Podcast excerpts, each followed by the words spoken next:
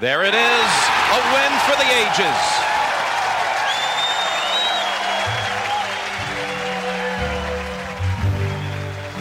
Georgia, Georgia, the whole day through. Just an old sweet song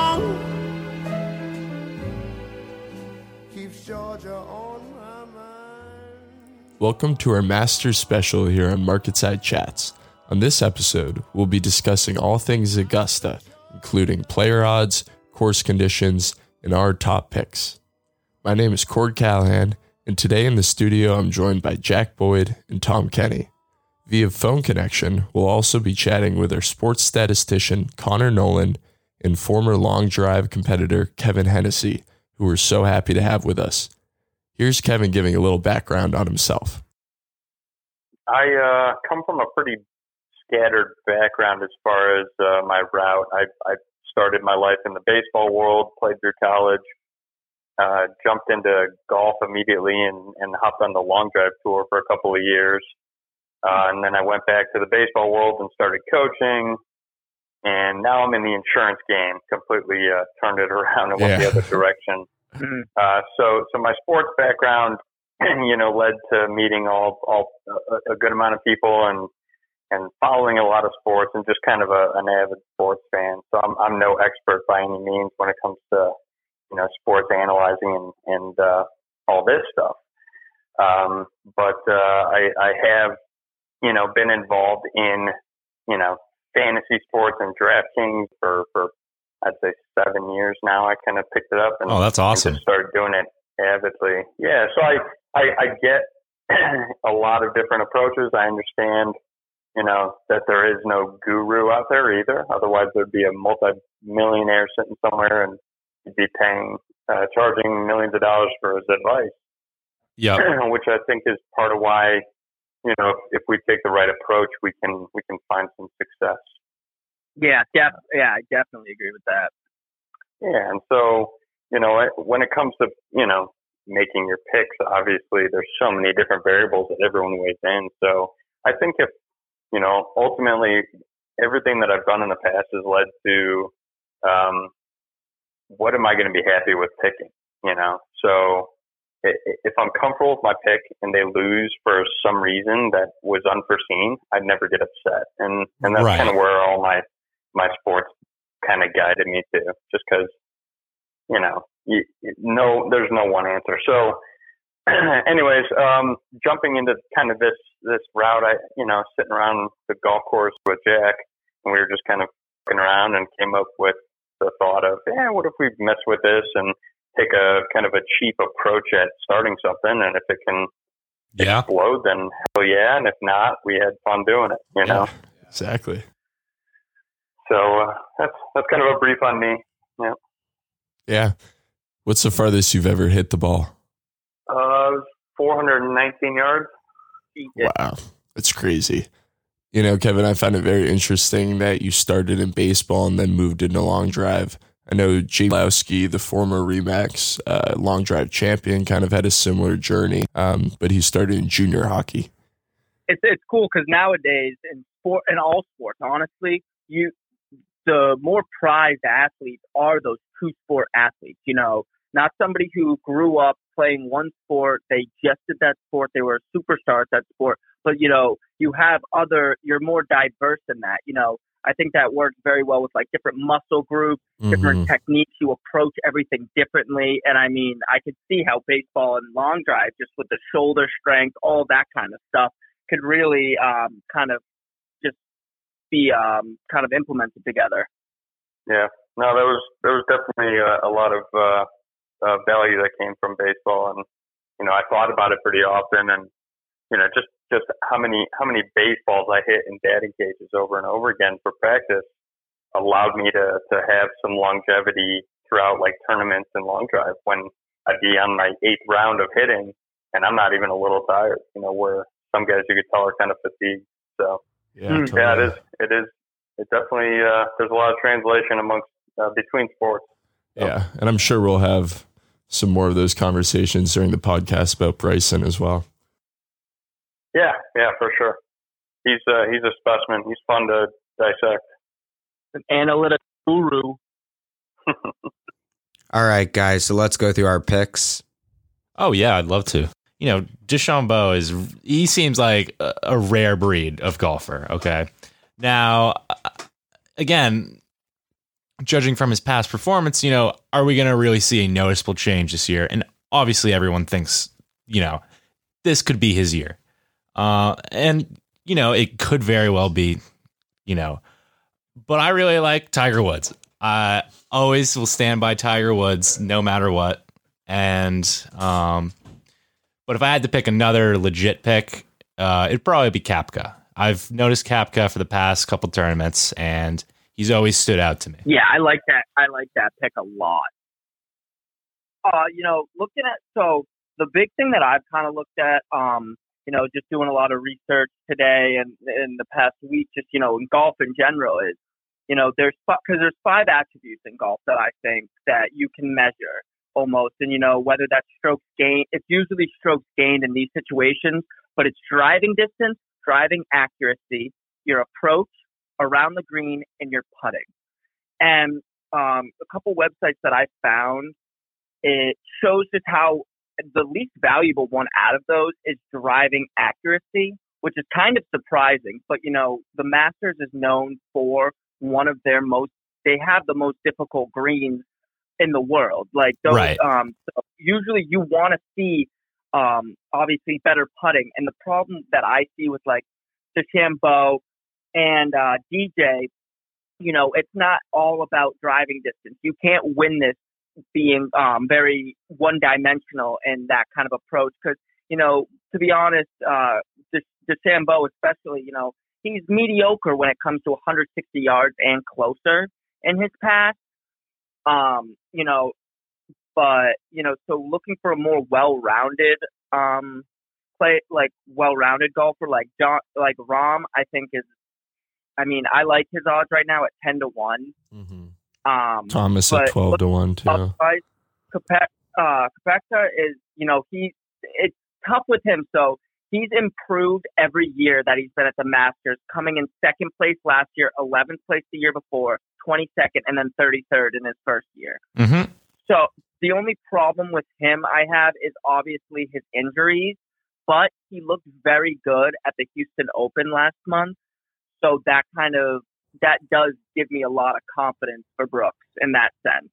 hmm You know, these guys are going to be trying to take the ball far. I know Bryson just put a new driver in his bag that he's hoping to stretch out a little bit. You know, speaking of guys that can hit the ball far, how about Rory McIlroy? I feel like everyone's forgetting about him. He was the world number one going into the pandemic.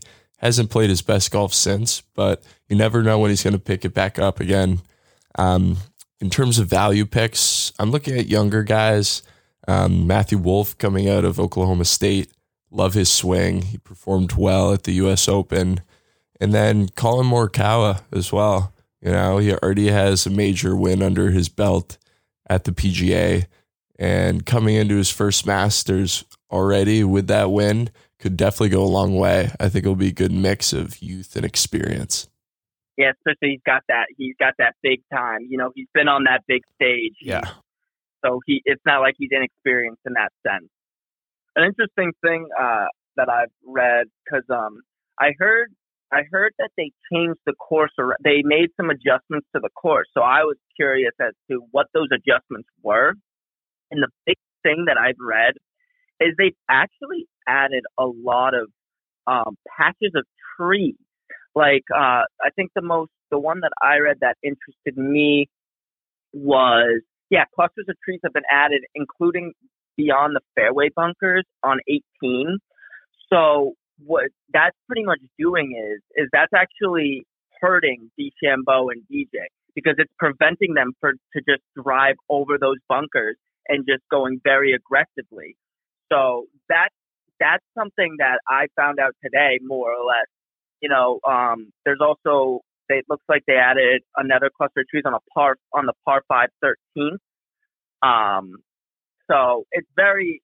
I'll be interested to see how uh, DeChambeau approaches those holes specifically, um, you know, maybe it makes a big difference, maybe it doesn't, maybe I'm overlooking it, but it's definitely something to look at. Kev, what do you think about that?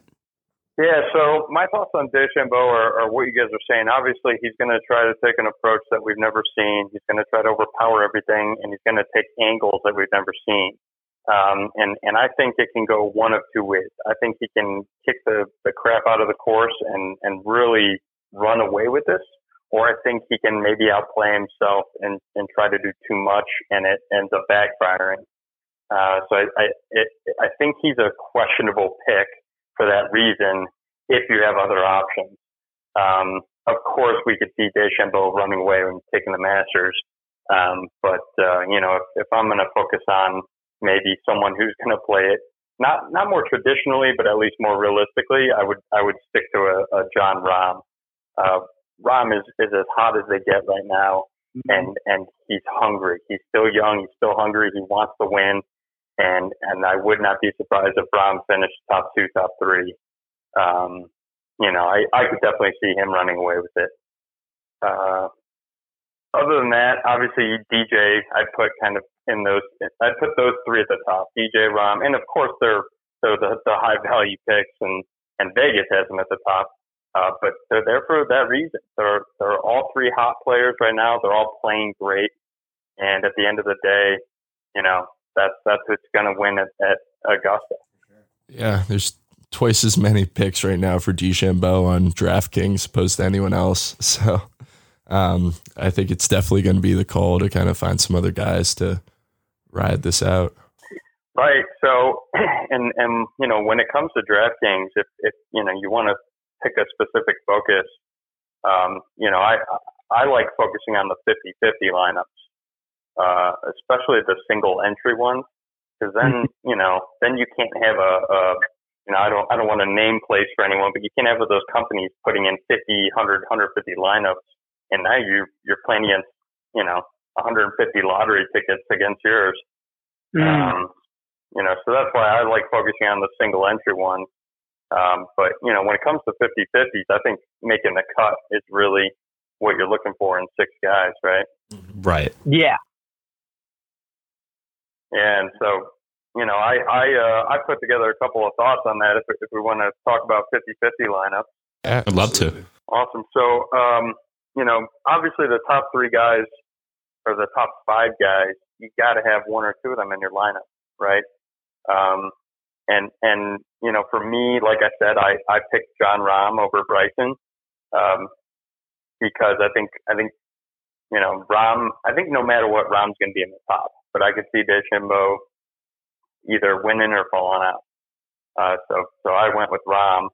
And then at that point, it comes down to who you're going to pick that's going to, you know, be a, a lower value or lower cost, but a, a good value. And, and my next pick is Ian Poulter. Okay. Uh, Ian Poulter's got, he's, he's the fourth highest cut maker at the Masters. He's made 13 out of 14 cuts. Um, and he's still playing well. So that's uh, that's who I would recommend if anyone wants a, a mid range. I think he's about seven thousand dollars on DraftKings, and I don't know what he is on FanDuel. Um, but uh, yeah, if anyone wants a value pick, I think Ian Poulter's a great value pick. You think even even with uh, him struggling in the U.S. Open too, you think he's still um, got that value I, I mean, do. Realistically, he has not had a great 2021 season. He's 49th in the world right now. Right. No. So, and, and I agree. I, I think that a lot of times it, it, it's good to, to pick up information based on how they've been playing because I think that, and that's actually on my list of, of important variables. Who's hot? You know, you Ooh. can't ever you can't ever put stats next to who's hot. If someone's playing good, they're just playing good. Their swing feels good. You know, something clicked and they're they're using that. Um, but I do think Augusta is a, a rare middle ground that you don't always have to be as hot. It's just the confidence of being there and the comfort of being there and knowing, you know, and, and so I'm hoping that that's the Poulter's feel, that he's going to wash off the U.S. Open and show up to Augusta a new man. Mm-hmm. Mm. Yeah. And do you think do you think talking in that sense? Well, I mean, Tiger's not not a low value pick because I mean, Yeah. but Tiger's made 18 straight cuts in the Masters, I think. Right. So I mean, but he's not a low value pick, so I shouldn't have even brought him up. No, but uh, so you're asking the same idea about Tiger? Yeah, yeah, kind of. Because I mean, obviously he's, you know, we've seen him decline after um, doing very after kind of rising back up almost. You've seen him really decline since he won the Masters last year and everything. But you know, once again, he has not missed the cut since 1996. Like, yeah, I mean, No, I, I agree. I agree. I think I, I was uh, interested to hear what everyone else had to say, but my, my take on Tiger is, of course, none of us would be surprised if he won again, right? I mean, I really wouldn't, just because it's Tiger and it's Augusta. And, um, but I personally am steering clear from him this year on DraftKings. I just think, you know, he he, I I could see him doing better in five months at that Masters than than this one. It's a good point. Yeah. We forget he's still the reigning champ. Yeah, it's hard to to, to count him out. Um, and maybe for his pick, he might be worth it. And, and again, I could see him going in a lot of lineups. I just I think he's at least for maybe a 50-50 lineup. I think he's a risk. Um, You know, maybe maybe in a tournament lineup where you're trying to turn three dollars into a hundred thousand or twenty into a million. Sure. Maybe throw Tiger in a few lineups, but uh, yeah, for a 50-50 pick, I don't think he's worth his his value um, for the the price he's at. Hmm. Speaking of variables that can come into play in terms of the course itself, you know, we're coming off of uh, Winged Foot where the roughs were very long. Um, we're now seven months late to this Masters, so the course is a lot softer than we would have seen in the spring. Um, it's getting faster, it's getting firmer. But um, Kevin, how do you see that coming into play in terms of play styles of these uh, golfers? Yeah, so softer conditions, wetter conditions. It's supposed to rain like crazy on day one, right? So Mhm. who even knows if they'll have a full day one? Yeah, Um, um, obviously, the first thing that comes to mind is is the ball rolling. It's not going to roll in the fairway. Probably going to get a couple of plugs. So you know, distance in the air is, is a, an important piece to remember. So at least on day one, while it's wet, you know, again, DeChambeau kind of if, if he can be accurate with that distance, he's going to be very dangerous.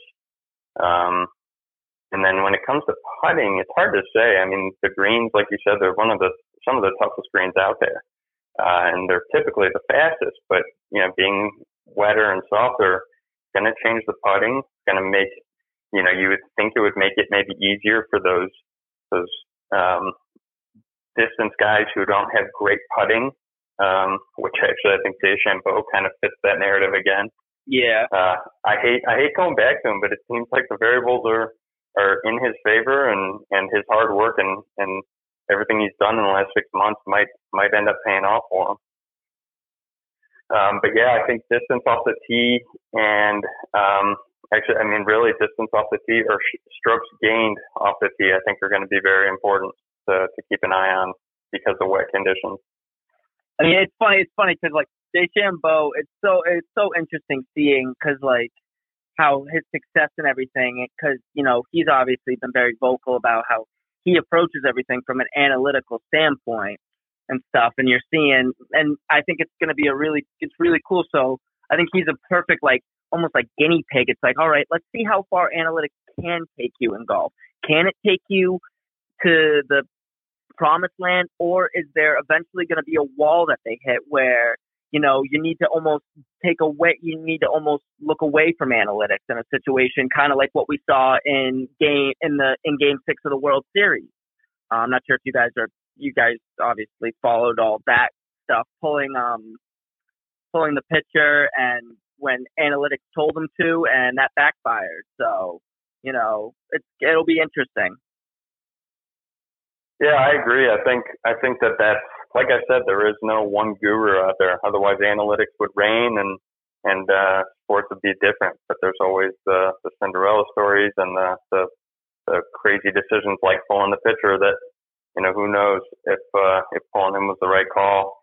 obviously losing maybe means it was the wrong call, but um, yeah, I, I like I said, so you know when putting all the variables together, at the end of the day when I'm making a lineup, I, I cover all the variables, you know, the, the the odds of making the cut, the conditions, the strokes gained, and then that last piece, who's hot. Is, mm-hmm. is someone on the list not hot? And your comment about Ian Poulter definitely struck a chord with me and makes me think, you know, is there someone in his same price range that's comparable but maybe hotter? Hmm. Yeah. So um, at at the end of the day, you know, realistically, uh, you know, I, I I've got a I've got a lineup here that I'd be happy to share with everyone if, if you guys want to dissect it. Yeah. Yeah. So it's it's my DraftKings lineup, and it is a 50-50 single entry lineup. So it's based on you know my goal of of two two goals. Uh, do I have someone that can win the whole thing, and then do I have six guys that I think can make the cut? So right away, I stacked it high with Jon Rahm and Dustin Johnson. I was able to sneak them both in and still have value players. Uh, Jon Rahm, because of Jon Rahm and the reasons we talked about, and same with DJ. Uh, my next pick is Tony Finau. I snuck Tony Finau in there. I think he's a, a consistent player, and as long as he doesn't uh, yeah, as long as he doesn't run around the par three challenge and break his ankle like he did last year or whatever, I think he'll be fine. Uh, my next pick is Ian Poulter. I, I did throw him in there. I think his cut made and his experience there hopefully outweighs his uh, lack of, of skill per se for the last year. I guess lack of skill is the wrong term. I guess just momentum and and uh, you know things going his way. Um, and then my last two picks are Sebastian Munoz, who I think is just having a great season, and I think he's a cut maker, and Jason Kokrak. So I was able to fit those six guys in a lineup and cover the cost of, of the, the salary cap that you get, and I think uh, I think that's a pretty good good value pick for uh, a 50-50 win. And uh, my only advice on on a four day 50-50 is don't waste your time on a five dollar four day. If you're going to sweat for four days over five bucks, then yeah, you got you got other problems in your life going on. so Connor, what's your analytical opinion of that? Um, you know, obviously with Rahm and DJ and Finau, you know, I I like those guys. Um, you know, DJ obviously has it's almost like DeChambeau, but with just a little bit more experience. You know, with his ability to drive, and all of that stuff. And I personally think he is a little bit better than DeChambeau, especially um, you know with his approach and his putting. Um, by any by no means is he like an elite putter, top putter, or anything like that on the green. But um, you know, Finau is an interesting one. I feel like there's a lot of golfers in the middle. I feel like out of all years past, there's a lot of big names in this in this this year. I mean, obviously there's big names every year, but I just feel like there's there's just more than there more than normal. So choosing Finau out of those like cluster of middle class names, I think is very interesting. Um, I personally don't have any um, anything to say more than that, just because I don't I don't know too much about how Finau's season has been going or anything like that it's been a pretty quiet season, but he's still he's still showing up and he's still putting up numbers.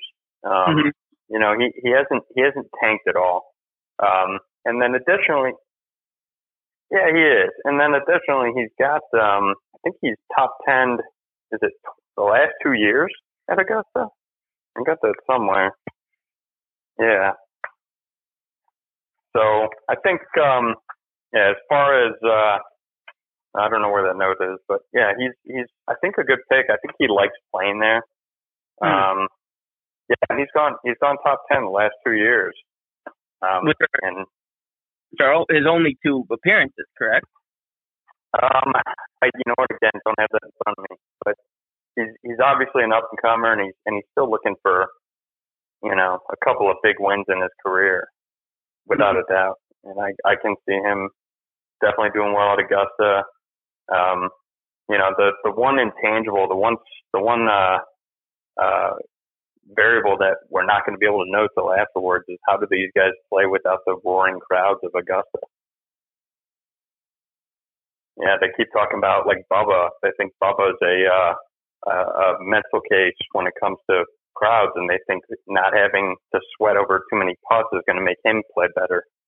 Hmm. Um, and and that's a variable that's hard to take in. It's hard to, you know, some guys like Patrick Reed loves hearing a boo in the background. Um, so it's hard it's hard to play that variable out.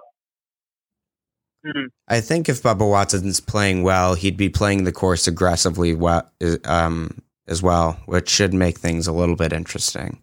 No, supposedly he's in his best form right now. That's what I heard. I heard he's in his best form, and and uh, you know if if Bubba's in his best form, obviously he he performs at Augusta.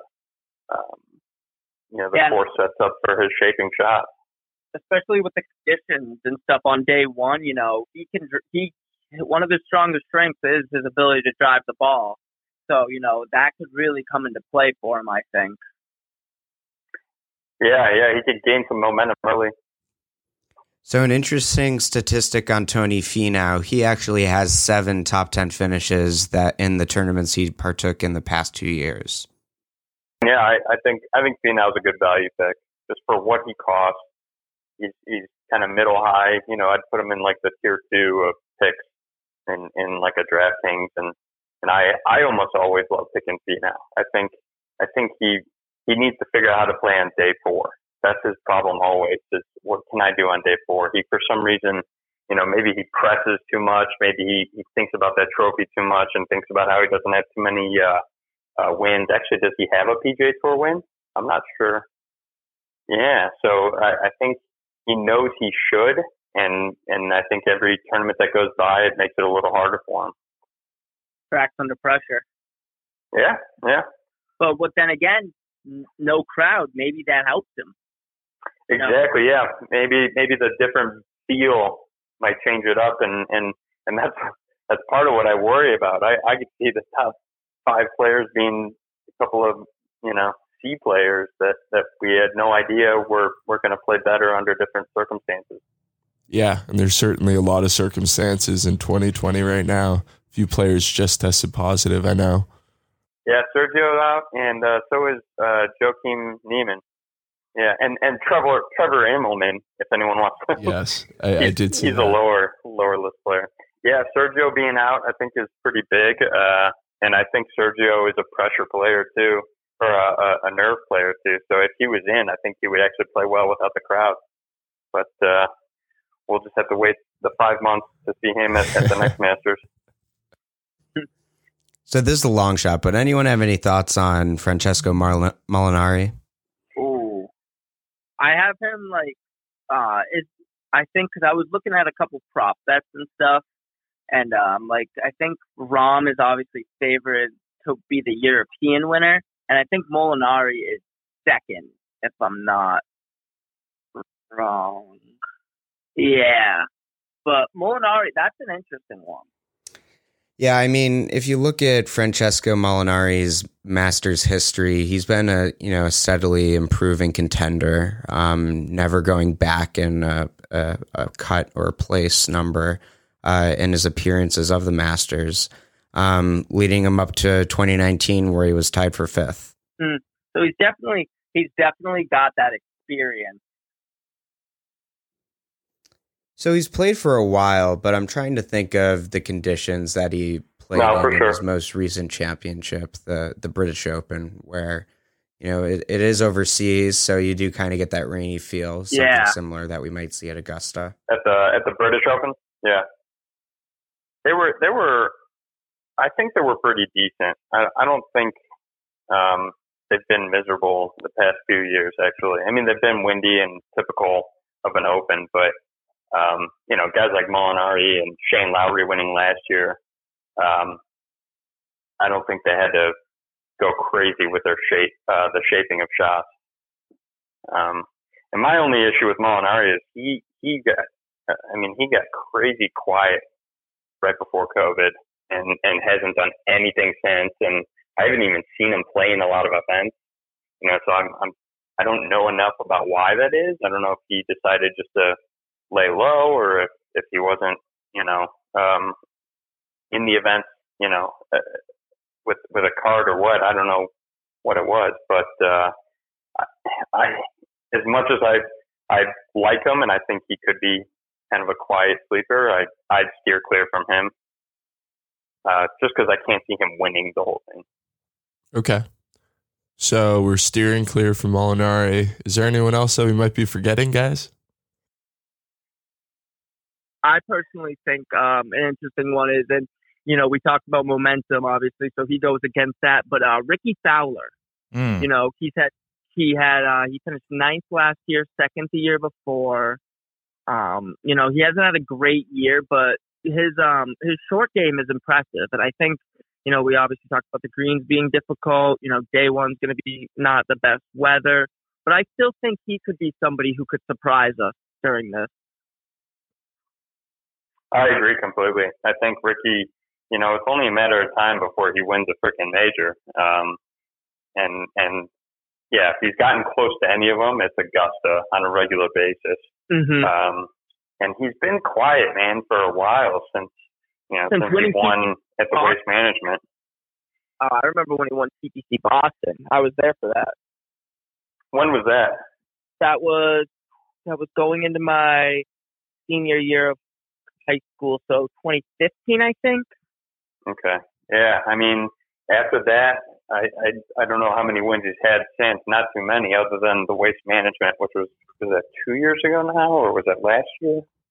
Yeah, I think that was that might have been last year, and, and he dealt with I the think conditions. But but the one thing that you can almost take to the bank with him is the courses that he does well at annually. He almost does it every year annually.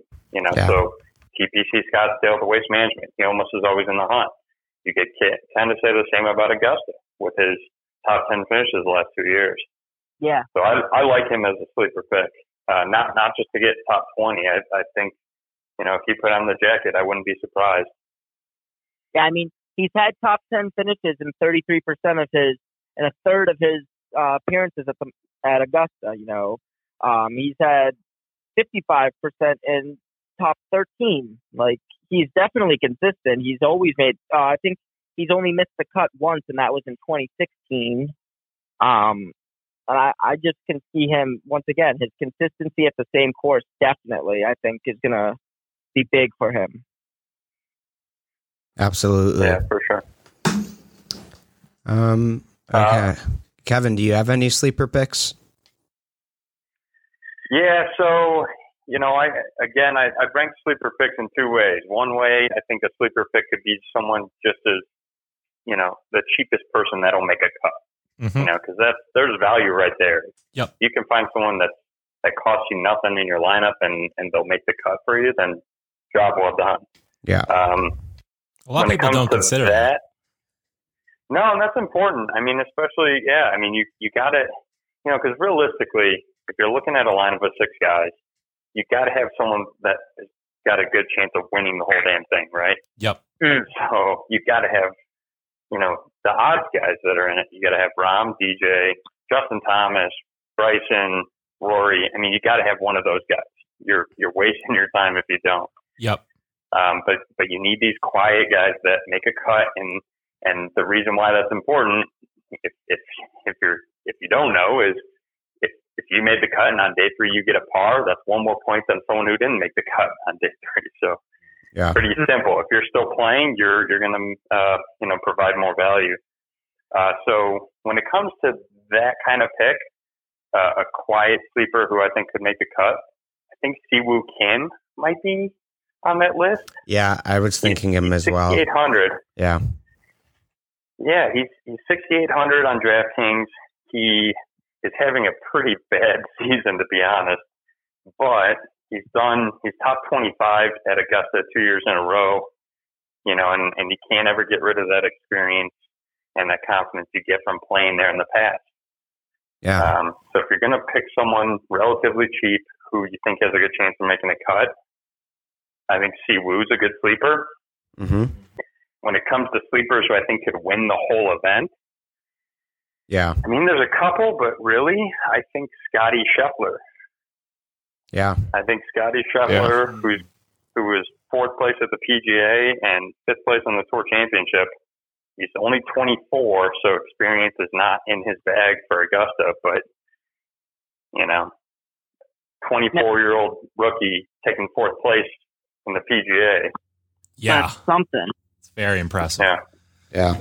Now, do you think, you know, obviously with those sleeper picks and that last guy went against it, but do you think, um, you know, that experience is the most important? Like, if we were to look for sleeper picks specifically and you look at the variables, do you think experience would probably be the most important? Or do you think, or do you think, uh, there's more of a regression with age and that skill really drops off where you can't rely on that experience? So I actually, for sleeper picks, first look at who's hot, actually. in fact, going back to that. Yep. Because I think, you know, the same thing applies. If you're playing well and something clicked, maybe you and your coach came up with some something you have to remember every swing and it's easy and it's repeatable, then that'll always, you know, help you out. It'll it'll eliminate bad, crazy shots that lead to doubles and triples.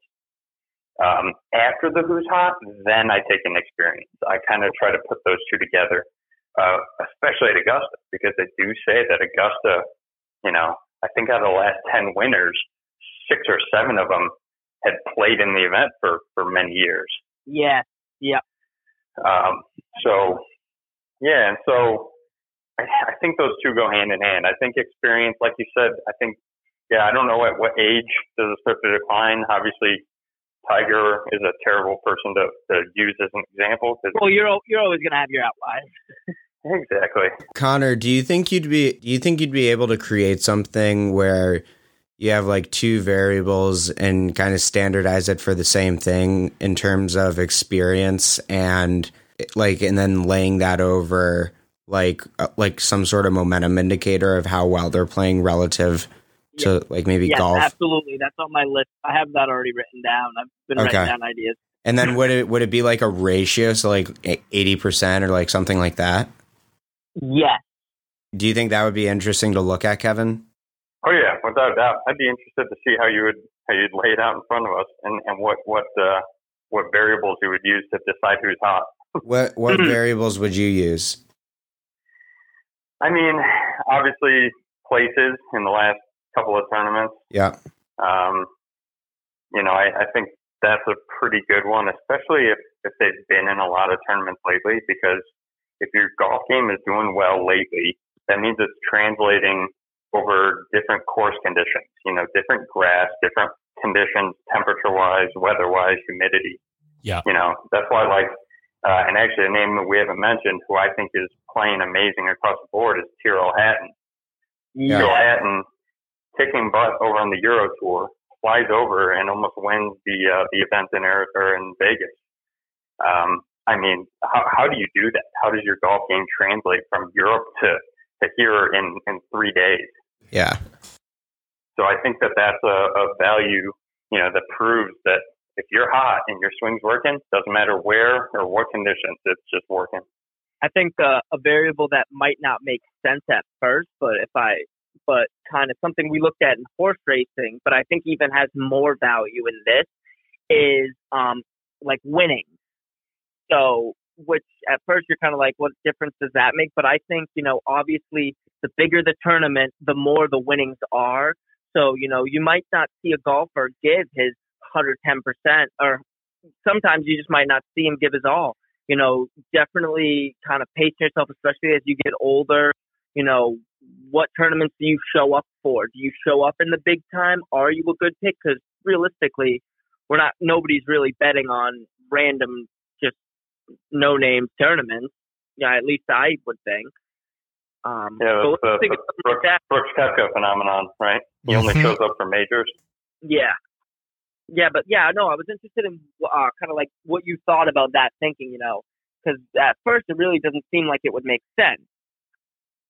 No, I think it correlates directly, really. I mean, if you're you're earning money and you're doing well, you know, and, and that could be a driving factor for some of these guys, you know, especially the guys that maybe are are are right on the cut line always.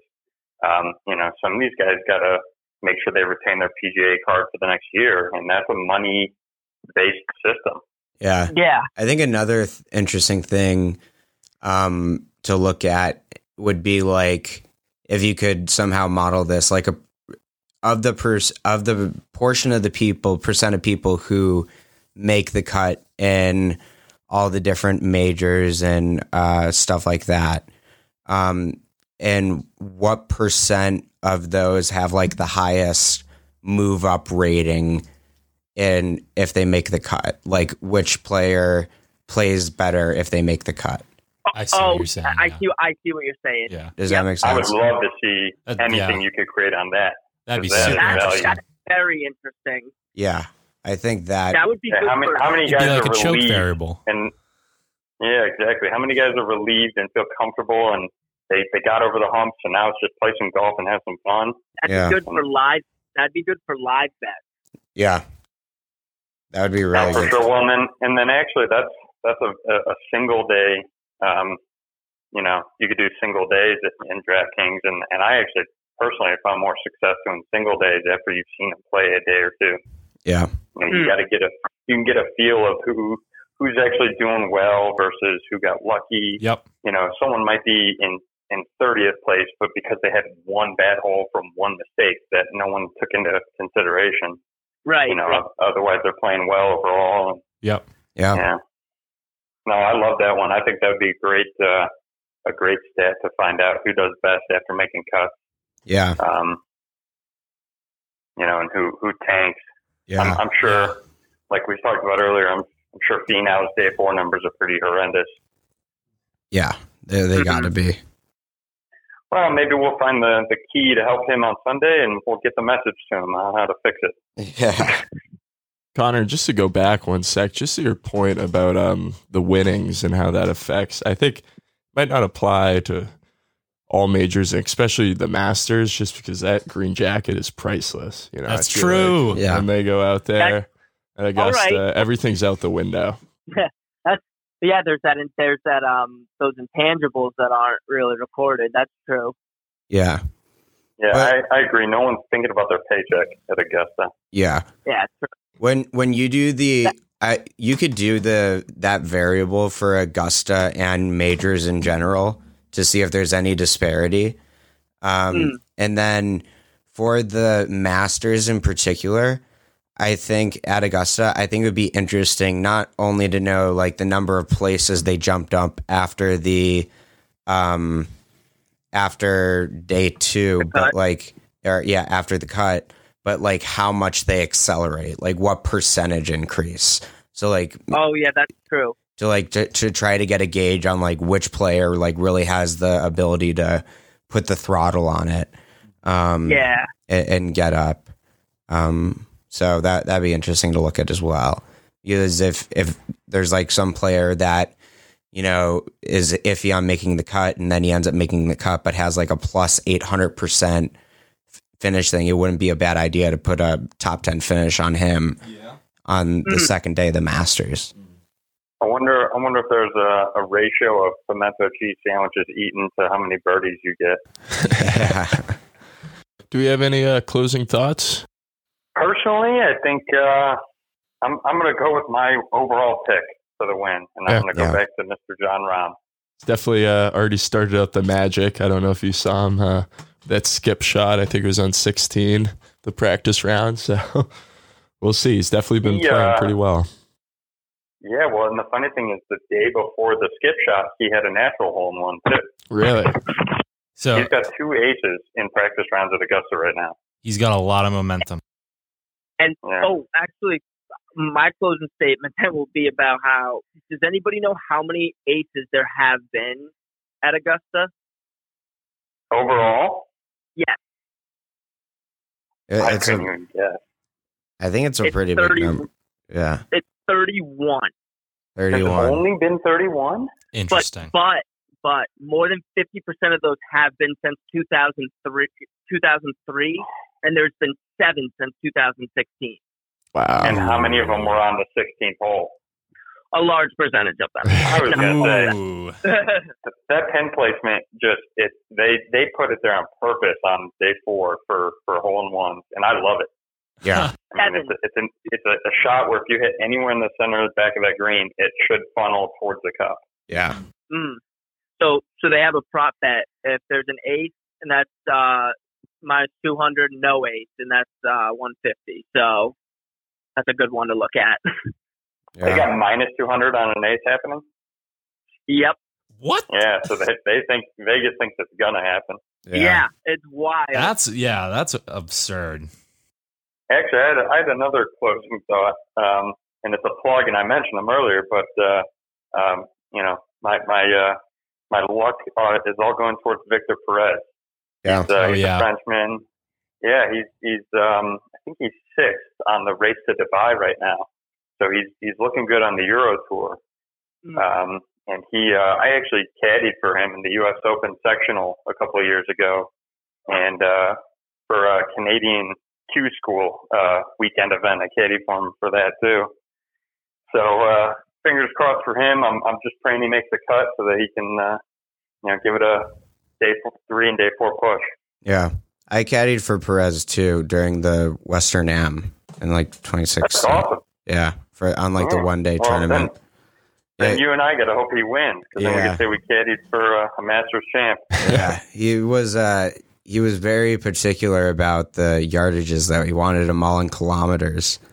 so I had to do Yeah. the math in my head. Well, it was like a it was like a mind for a couple of holes, but yeah, it was it No, was it was fun. tough. I, I had the same struggle with them. I my my yardage book was full of meters and kilometer Yeah, ratios, and yeah, and I still struggled. yeah, yeah. It was it was pretty. Um. Okay. Cool. Um. So with my pick, um, final pick, I think I got to go with uh, Jon Rahm. Um, I just think he's a really solid pick to, it, it, you know, at least do top three. Um, it- you know, if my top, like I said, my top three is probably going to be Jon Rahm. Uh, I'll throw Perez in there. I, I do like Perez, and then There you uh, I'm going to do Schauffele too because he, he was tied for second in 2019. Um, and I like the style of his play, and I think it could bode well for him in these conditions. I think uh, I think my pick is going to be Koepka, and um, I'm rooting for um, Fowler personally. I was uh, I got to be a standard bearer when he won TPC Boston, so I was on the green when he won, so that was pretty cool. So I'm biased towards him. Yeah, Yeah, I'm going to pick Rory. Um, he's 14 to 1. Um, I just think, you know, wet surfaces are going to be wanting to uh, take it long off the tee. He's always been doing that. yeah, Um, and then, like I said earlier, I'm going to be uh, keeping an eye on Matthew Wolff. We saw him uh, be competitive there in the U.S. Open, and I think he's going to break through eventually. Tom? Uh, I'm still gonna stand by uh, Koepka. Um, I've been doing some more research into DJ, and I think he's my close second. And then for third, like I could go with the DeChambeau pick, but you know, I, I kind of, I'm kind of sold that he's either gonna kill it or he's just not gonna make the cut. yeah, And you know, if he kills it, he kills it. You know, it's congratulations. He's redefining the sport, but I don't know. I think he's gonna. I think he could struggle. Well, we'll know soon enough. I mean, Matt, Matthew Wolff on the PGA Tour statistics website, he's tied for third uh, for top 10 finishes. And uh, so is Xander Schauffele as well. Yeah, just some more people to keep an eye on. Well, from everyone here at the studio, thanks for joining us and uh, enjoy a November Masters. It might never happen again. Thanks. Georgia, Georgia, the whole day Just an old sweet song. Keeps Georgia on